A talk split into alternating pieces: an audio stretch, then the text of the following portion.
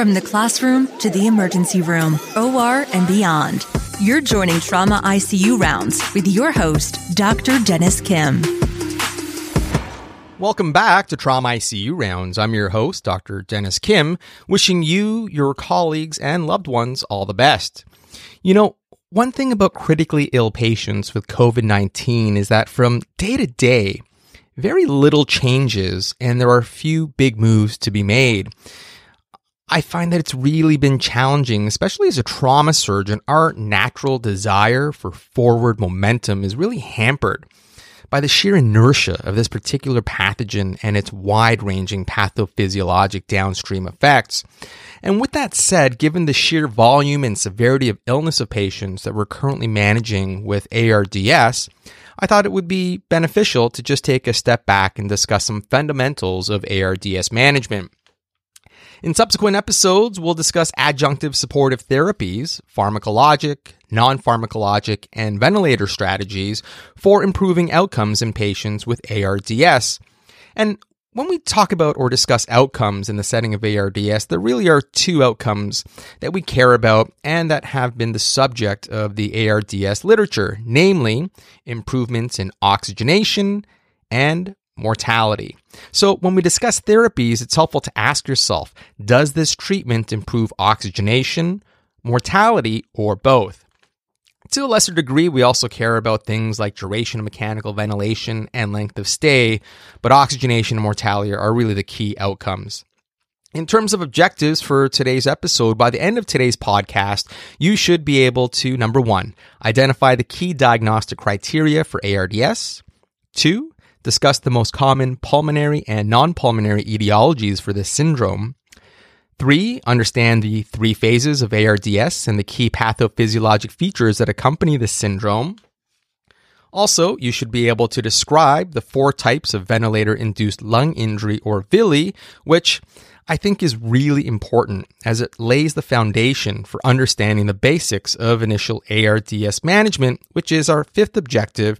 Discuss the initial ventilator setup for patients with ARDS. Regarding our first objective, there have really been four definitions for ARDS that have evolved since the initial clinical description of what was then called the adult respiratory distress syndrome by Ashbaugh and colleagues in 1967, who published a case series of 12 adult patients with acute respiratory distress, cyanosis refractory to oxygen therapy, decreased lung compliance, and diffuse infiltrates on chest x ray.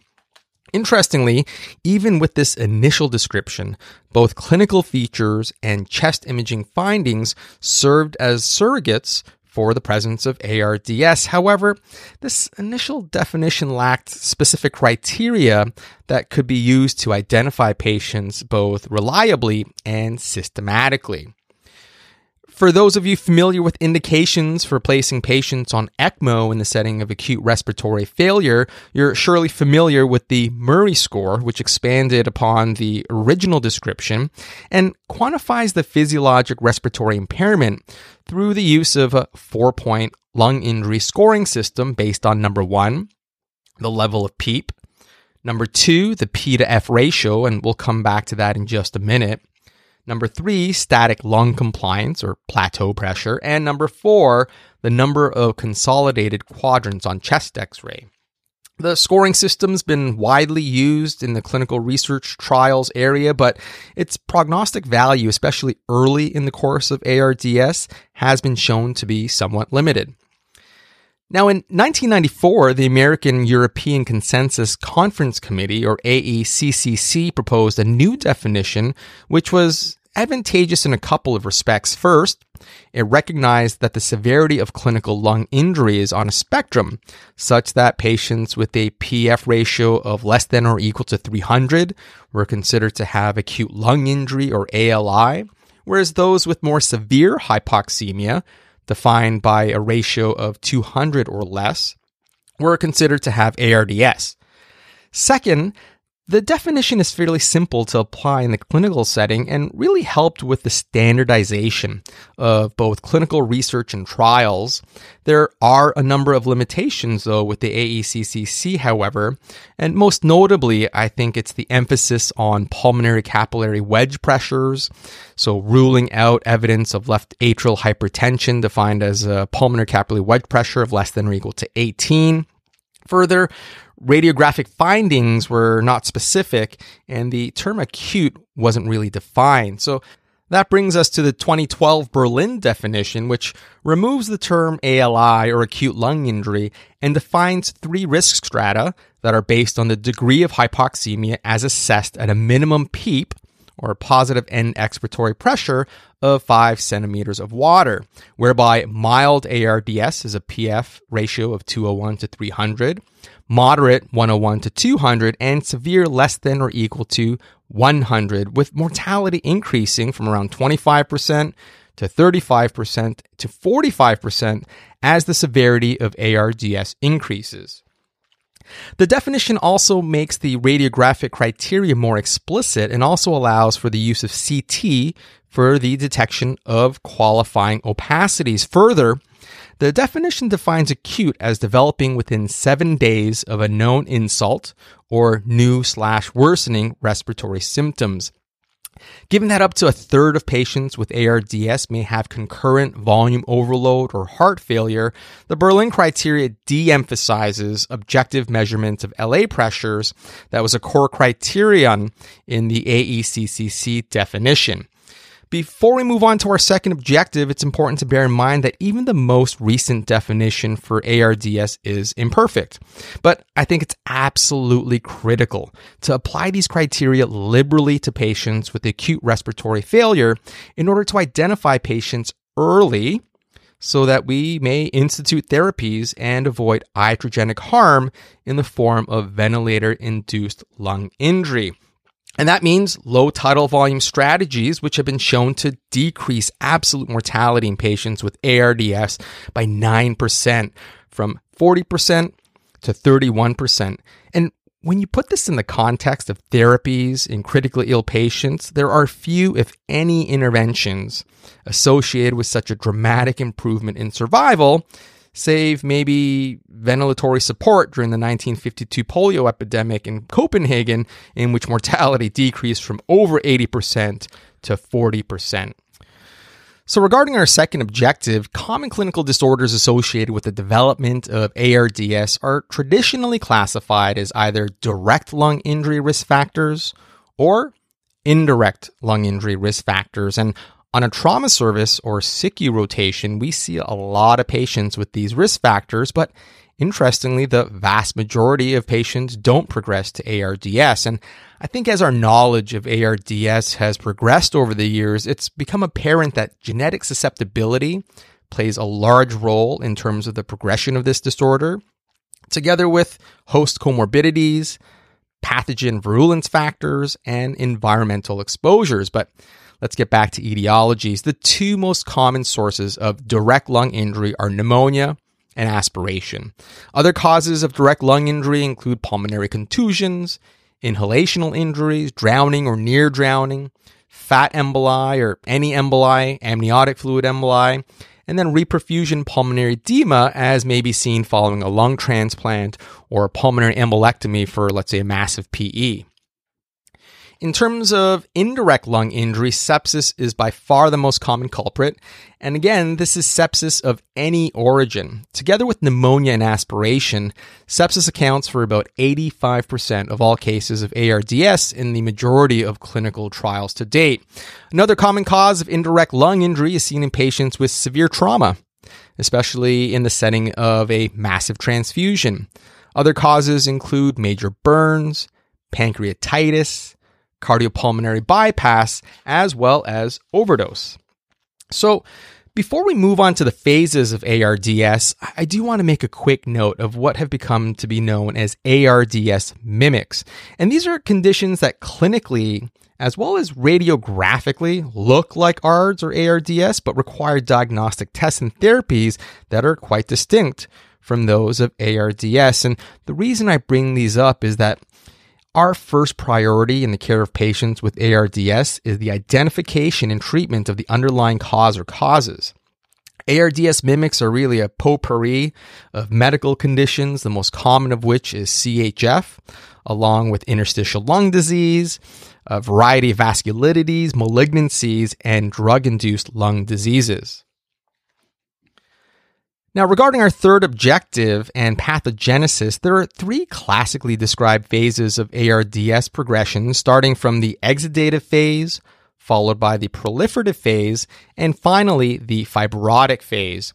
Now, in the exudative phase, following either a direct or indirect insult, the alveoli and associated microcirculation, they lose their barrier function as a result of epithelial and endothelial injury, and this is mediated by macrophage and neutrophil mediated lung injury, release of inflammatory cytokines and other pro inflammatory mediators, in addition to intravascular coagulation and depleted surfactant. Clinically, this phase is manifested by the rapid onset of acute respiratory failure and arterial hypoxemia that's refractory to treatment with supplemental O2. And the net effect of this inflammatory cascade is the accumulation of protein rich edema fluid, not just in the alveoli, but in the interstitium, which gets exacerbated or worsened by mechanical stretch. And if you look histologically, you can see diffuse alveolar infiltrates, followed days later by hyaline membrane deposition. In the proliferative phase of ARDS, repair processes are underway and go into effect in an effort to restore epithelial integrity, reabsorb alveolar edema, and then lay down a provisional matrix to reestablish alveolar architecture as well as function. Now, Although acute lung injury and the ARDS may resolve completely, in some patients after the first two phases, instead of heading into a recovery phase, a subset of patients are going to progress to the final or fibrotic phase of ARDS.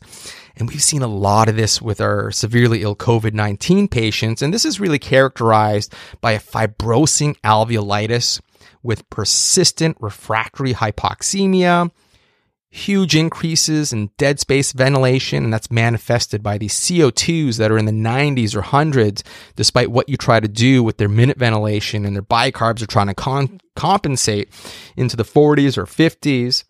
And then further reductions in pulmonary compliance. And all of these things have been linked to prolonged mechanical ventilation as well as increased mortality. So, as we've discussed in previous episodes, the major objective for mechanical ventilatory support is to rest the muscles of respiration while providing adequate gas exchange. Not perfect gas exchange, adequate gas exchange. And the term ventilator induced lung injury or VILI it's a bit of a misnomer as the key factor causing injury is in fact lung overdistension, which can be caused by factors other than the ventilator and can also be seen in patients who are spontaneously breathing with or without positive pressure or high flow nasal cannula. But we'll save that for a future episode. Now, one word that you hear a lot when we talk about ARDS is heterogeneous. ARDS is a heterogeneous disease process that places ventilated lungs at risk for four major types of VILI. And by having a basic grasp of these mechanisms, you gain a better understanding as to the initial ventilator strategy for ARDS patients. And as we've already emphasized, care of patients with ARDS is largely supportive and focused on limiting further lung injury through lung protective ventilation to prevent VILI. Now, because the volume of aerated lung is reduced in patients with ARDS, that's Gattinoni's so-called baby lungs, even normal tidal volumes delivered with airway pressures that are considered non-injurious or safe for the uninjured lung can cause regional overdistension or so-called volutrauma which can further injure the alveolar epithelium and amplify inflammation, both locally as well as systemically. And it's for this reason that more traditional tidal volumes of 10 to 15 cc's per kg have been replaced by a more modest 6 cc's per kilogram of predicted body weight. The second type of VILI is barotrauma, which usually manifests clinically or radiographically as pneumothorax, pneumomediastinum, or subcutaneous emphysema. And the key mechanism here is really lung overdistension, as opposed to high airway pressures in and of themselves, which may occur, for example, when we attempt to deliver large tidal volumes, resulting in air leaks and alveolar rupture. And then on the opposite end of the spectrum from volutrauma and barotrauma is atelectrauma. So that repetitive opening and closing of lung units really amplifies regional lung strain and also denatures surfactant.